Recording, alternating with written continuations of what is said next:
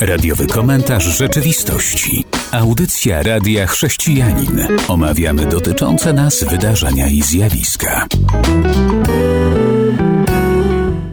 Witam słuchaczy Radia Chrześcijanin. Witam Wojciecha. Witam Cię, Robercie, witam Państwa. W dzisiejszej audycji Radiowy Komentarz Rzeczywistości będziemy mieli trzy części. Dwie ostatnie poświęcimy Ukrainie, a w tej pierwszej inne tematy, które przygotował dla nas Wojciech. Proszę. Naukowe magazyny opisują rzeczywistość naszego świata i właśnie w jednym, który nazywa się Future Planet, ukazała się informacja, że zauważono, że zwierzęta potrafią przewidywać katastrofy, które się wydarzają. To było podejrzewane przez ludzi od wielu lat, a tu właśnie ostatnio tak y, bardzo słynne tsunami z 2004 roku, które miało 9,1 stopni w skali magnitudę, uderzyło właśnie w wybrzeża blisko wioski Bangkok w Tajlandii. I właśnie mieszkający tam ludzie zauważyli, że zwierzęta dużo wcześniej wyczuły tą sytuację i próbowały uciekać wyżej w góry. To były różne zwierzęta tam żyjące, nie tylko te udomowione, ale i dzikie.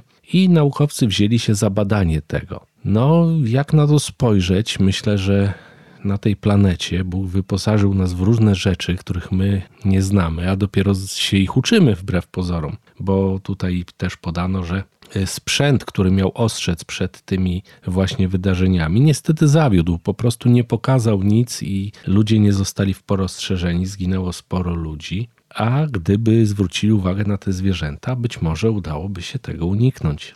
I tak naprawdę o tym dobrze, że powiedziałeś, dlatego że my jako ludzie zapominamy, że zwierzęta zostały stworzone przez Pana Boga i tak naprawdę zostały powierzone człowiekowi.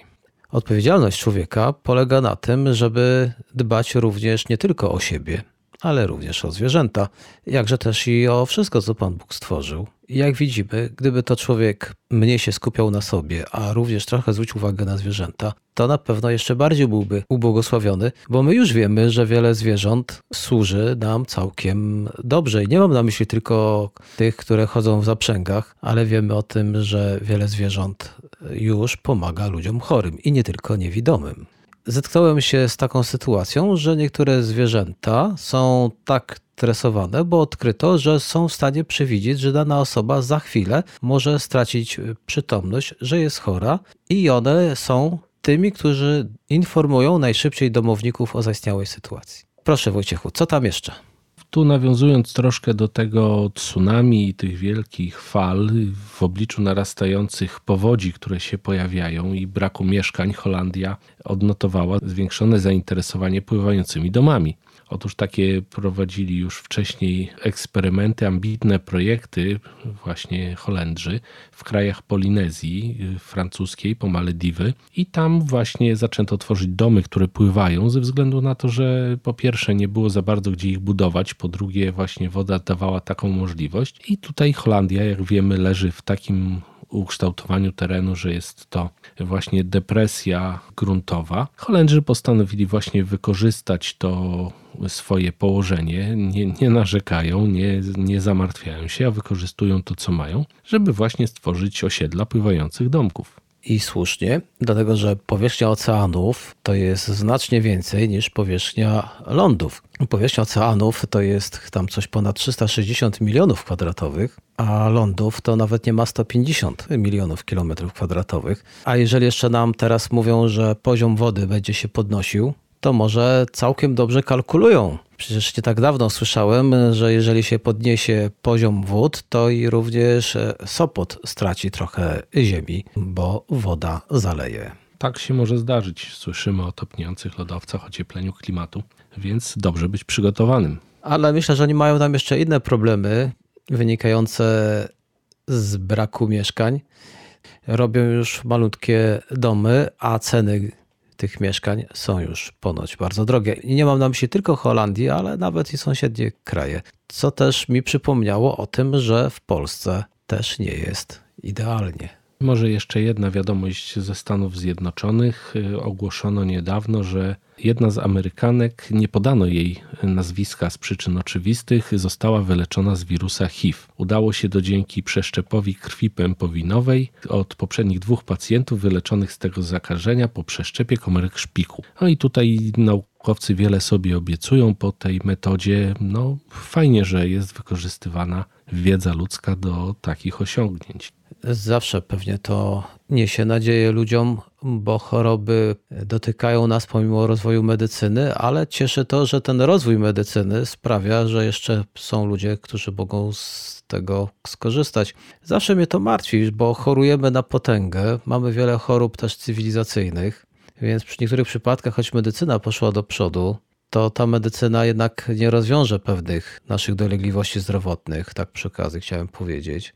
No bo stres, no na stres jak do tej pory, no nie ma rady, żeby sobie się z tym uporać. Tutaj musimy szukać Bożego pokoju, innych rozwiązań, prawda? Tabletka, no cóż, może nas na chwilę zrelaksuje, może na chwilę zaśniemy, no ale stres po przebudzeniu się nie zniknie. No tak, no ale tutaj stres jest bardziej chorobą, y, że tak powiem, no może to źle zabrzmi, psychiczną, nie chodzi mi o w tym sensie, ale taką właśnie chorobą psychiki, o to może jest lepsze słowo, a nie taką typowo fizyczną i powoduje, powodowany jest zupełnie innymi rzeczami. Oczywiście może w dalszej konsekwencji powodować też dolegliwości fizyczne, ale myślę, że tak jak mówisz, no ludzie też troszkę zapominają o Bogu, o tym, że On pomaga przezwyciężać takie właśnie złe rzeczy. Może warto odnowić tą relację swoją z Bogiem właśnie, żeby było mniej stresu. I stresem warto się też zająć, bo jak zauważyłeś, wiele chorób stres nasila też wiele chorób zapewne by nie było, gdyby nie ten problem ze stresem. Chociażby stres wielu chwyta za gardło.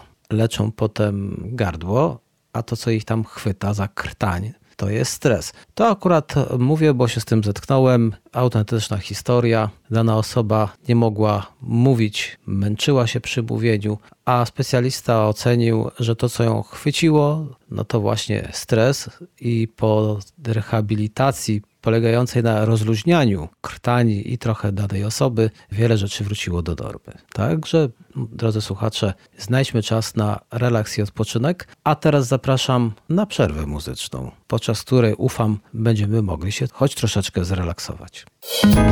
Radiowy komentarz rzeczywistości.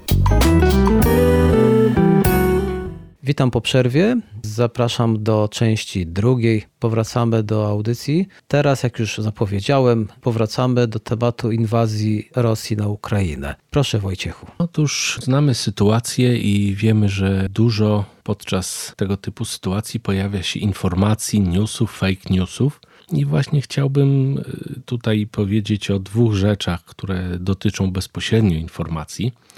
Otóż pierwsza jest to opublikowana informacja i to z żalem stwierdzam przez dosyć poważny portal, a ten portal opublikował wypowiedzi jednego z jasnowidzów, którzy tu w Polsce, powiem, działają i przepowiadają w cudzysłowie przyszłość, chciałbym zwrócić uwagę na kilka takich aspektów tej otóż przepowiedni. Zacytuję. Tenże właśnie Jasnowic twierdzi, że przewidywał jakiś czas temu, że przed ważnymi wydarzeniami głowy państw wygłaszać będą orędzia. Jego zdaniem właśnie to ta sytuacja, z którą mieliśmy do czynienia, a swoją mowę wygłosił także Andrzej Duda. No cóż, taka przepowiednia, która jest, że tak powiem, samospełniająca, bo przed każdymi wydarzeniami głowy państw wygłaszają orędzia. Więc zwracajmy uwagę na to, że w, w, tego typu stwierdzeniach zawsze pojawia się coś, co jest oczywiste, a na co niekoniecznie zawsze zwracamy uwagę. I tutaj twierdzi jeszcze ten jasnowic: Nie twierdzę, że to będzie jutro, pojutrze, albo że w ogóle się stanie. Takie zagrożenie wyczuwam i wyczuwam czas. No jeżeli mówimy w ten sposób, że stanie się albo się nie stanie, to w zasadzie nic nie mówimy, tak? Bo jeżeli się stanie, dobrze przepowiedzieliśmy, jeżeli się nie stanie, również dobrze przepowiedzieliśmy. Stwierdził również y, o Putinie, że on czuje fiasko, że świat nie skapitulował w sensie rozmów, że nie nawiązał natychmiastowych rozmów z nim. No to są oczywiste oczywistości. Jeżeli ktoś śledzi, prawda, doniesienia medialne, to, to widzi. Ja tutaj dlatego to przytoczyłem, chciałbym ostrzec przed tego typu jasnowidzami, tego typu, można powiedzieć, szarlatanami, ponieważ oni mówią rzeczy oczywiste w sposób taki, na który nie zwracamy bezpośrednio uwagi i po prostu mieszają nam w głowach. Y, czy skomentujesz, Robercie, tą sytuację? Jak najbardziej zgadzam się z Tobą. Takie przewidywanie to każdy Polak potrafi, bo może powiedzieć, jutro będzie padał deszcz albo nie będzie padał deszcz. I na pewno trafi. A mówi się, że nawet zepsuty zegar pokazuje dwa razy na dobę prawidłową godzinę. Za to, jeśli chodzi o w ogóle jasnowidzów, to my chyba wiemy, że to trzeba na nich po prostu nawet nie patrzeć, darować sobie i nie słuchać. Tacy ludzie zawsze się pojawią w trakcie różnych historii. Na proroków chrześcijańskich też bym troszeczkę uważał. Bardzo często słyszę, że jakiś prorok chrześcijański przepowiedział coś, tylko już po wydarzeniu się o tym dowiaduje, a nie widzę źródła przed wydarzeniem. Zapewne są też tacy prorocy, którzy mają tutaj wiele i dobrych rzeczy do powiedzenia, ale to w każdej materii jako chrześcijanie bądźmy zawsze wyczuleni, dlatego że diabeł chodzi wokoło jako lew ryczący i chce też nam namieszać w głowie. A jeżeli mówimy o jasnowidzach i mówimy o jakichś takich nadprzyrodzonych zjawiskach, to pewien serwis poinformował, cytuję, jakaś błyskawica strzelająca z nieba, to oczywiście serwis amerykański, i tytuł Ukraińcy opowiadają historię o boskiej interwencji z pola bitwy.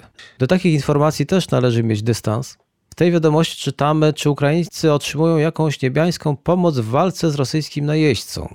Od takiego pytania się zaczyna wiadomość, bo opowiada ona o historii boskiej interwencji, które brzmią jak relacje z Biblii. No bo co się okazało? Jak relacjonuje to człowiek, który oczywiście tam był i walczył, że w pewnym to momencie widzieli, jak to w rosyjskich żołnierzy coś uderzyło. Pojawił się błysk jakby z nieba, błyskawica, no i strzeliła w kierunku czołgów Federacji Rosyjskiej innych jednostek mobilnych. I jak dalej czytamy, wyglądało na to, że żołnierze będą mieli kłopoty z obroną. No i co się dzieje?